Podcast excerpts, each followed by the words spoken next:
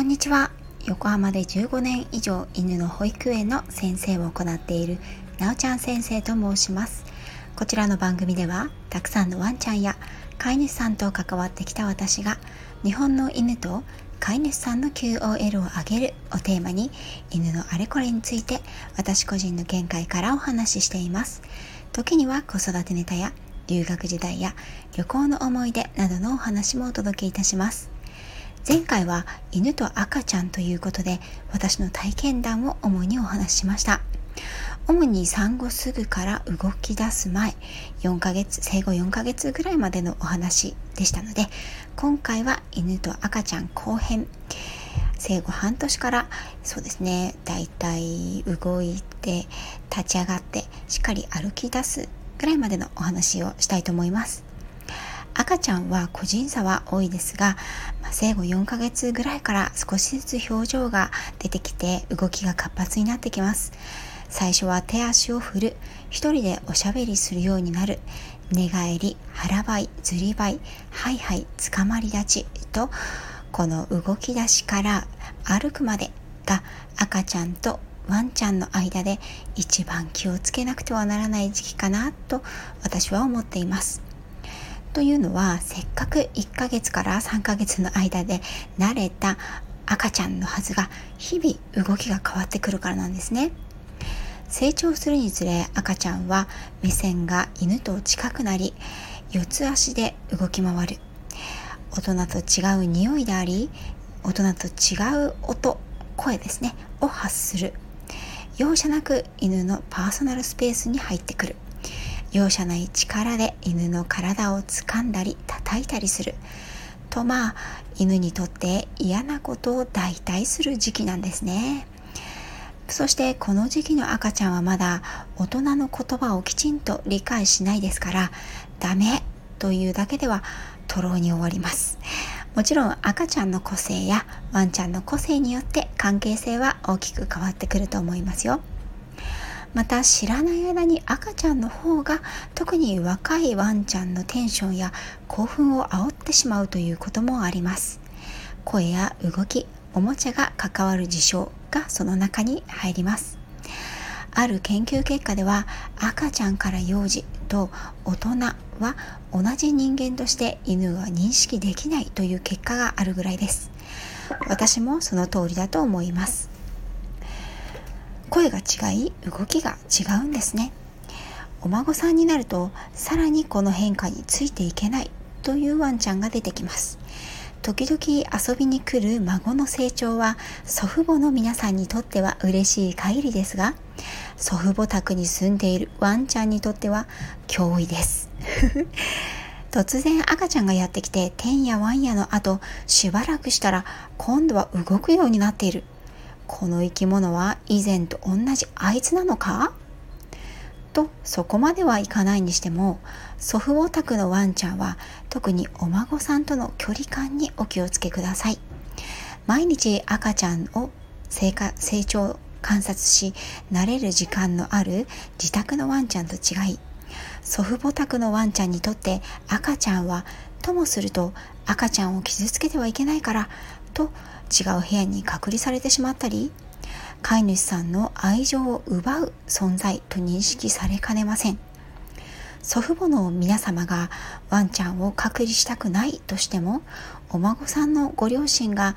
犬の赤ちゃんへの接触を嫌がるという場合もありますからね。赤ちゃんと犬は素晴らしい伴侶になるのですが特にこの時期は目を離した隙に残念な事故が起きやすいこともあります。うちの子に限って大丈夫絶対というのは残念ながらないと私は思います。我が家も大抵のことは息子が悪いんですが愛犬もそしてだいぶ我慢してくれるんですけれどもそれでも息子は幾度となく愛犬に教育的指導をされたことがありました。例えば料理をしている間例えばトイレの間どうしてもそれぞれから目を離してしまう時はあると思います。そんな時はベビーゲートやサークルを使ってある時は息子をある時は愛犬をちょっと距離をとって話すようにしていました。息子を抱っこしてくれる人がいる時には愛犬を抱っこし抱っこしたりエクササイズやお散歩に行きました。不思議なもので息子の時はあんなにピリついていた愛犬も娘の時は何たる高校やと周囲がびっくりするほどの変わりようでした。愛犬は娘には迷惑そうな顔をするものの怒ったことはなく「みこちゃんたまには怒ってもいいよ」とこちらが思わず言ってしまうほど娘には甘いのでこちらが娘を叱る結果になっています。多分長男の時は私の余裕のなさ緊張感疲れストレスそれらもそのまま愛犬は感じ取っていたんだろうなと思います。そんな愛犬と息子は今では大の仲良しでランドセルの小学生を見ると愛犬は立ち止まって近づいていこうとするほどです。トレーナーとしてトレーニングのアドバイスをさせていただくのなら妊娠出産を控えた飼い主さんはぜひワンちゃんとの生活を少しずつ産後の生活を仮定したものにしてトレーニングをしていきましょう特にハウストレーニングや離れて過ごすというトレーニングは少しずつ重要になっていきます。前々回の配信でもお話しした分離不安は家庭環境が変わることでも起こりやすいんです。ハウストレーニングはケージやサークルで落ち着いて過ごすことができるというトレーニングですが産後は赤ちゃんを見に来る来客なども多くありこの時ほどハウストレーニングをしといてよかったなと思ったことはありませんでした。ハンドリングや口の中のものを出すアウト対象物から離れてを意味するオフも役立ちます。お家の中での呼び戻しや待ても威力を発揮します。飼育玩具での遊び方を教えておくことはワンちゃんの孤独感を紛らわせるのにも効果的ですよ。そして最たるものは赤ちゃんや子供さんへの経験。そう社会化です。なかなか赤ちゃんへの慣れの経験練習というのは難しいと思うんですが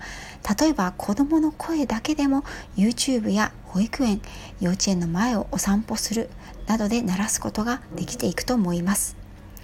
恥ずかしながら私は自分で出産育児を経験するまで同じような境遇のママ飼い主さんがどれだけ大変かを知る由もなくなんなら子供が生まれて犬をおろそかにするなんてとさえ思っていました。申し訳ございません。けれどそれを体験してどうしても犬に手を時間をかけられない時期があるんだということを実体験を持って学ぶことができました。これは私のトレーナーとしての経験での中でもとても大きな勉強になったと思います。出産を経験したママ飼い主としてアドバイスをさせていただくならどうか無理をなさらないでください。以前と同じように愛犬に時間を割いてあげられない赤ちゃんで手一杯その気持ち痛いほどわかります。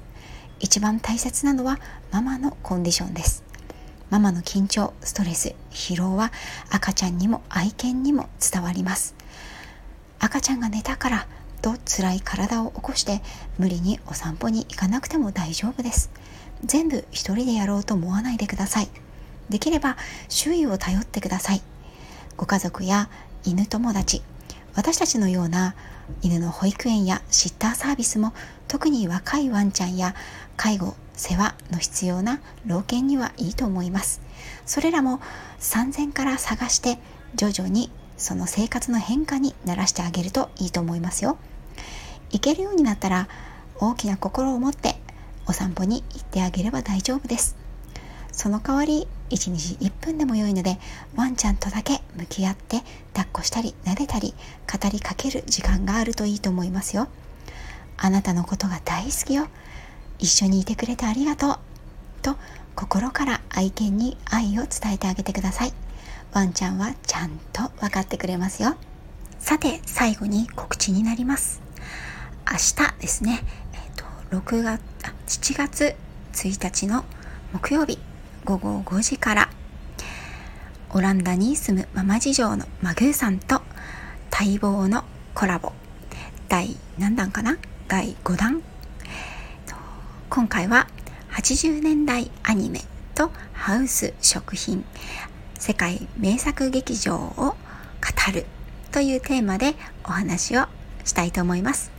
ライブはですね、えっ、ー、と、マグーさんのチャンネルの方で行います。概要欄に URL を記載いたしますので、80年代アニメ、そしてハウス名作劇場ね、あのアニメですね、に思い入れのある方、どうぞいらしてくださいね。お待ちしています。本日も最後まで聞いていただきありがとうございました。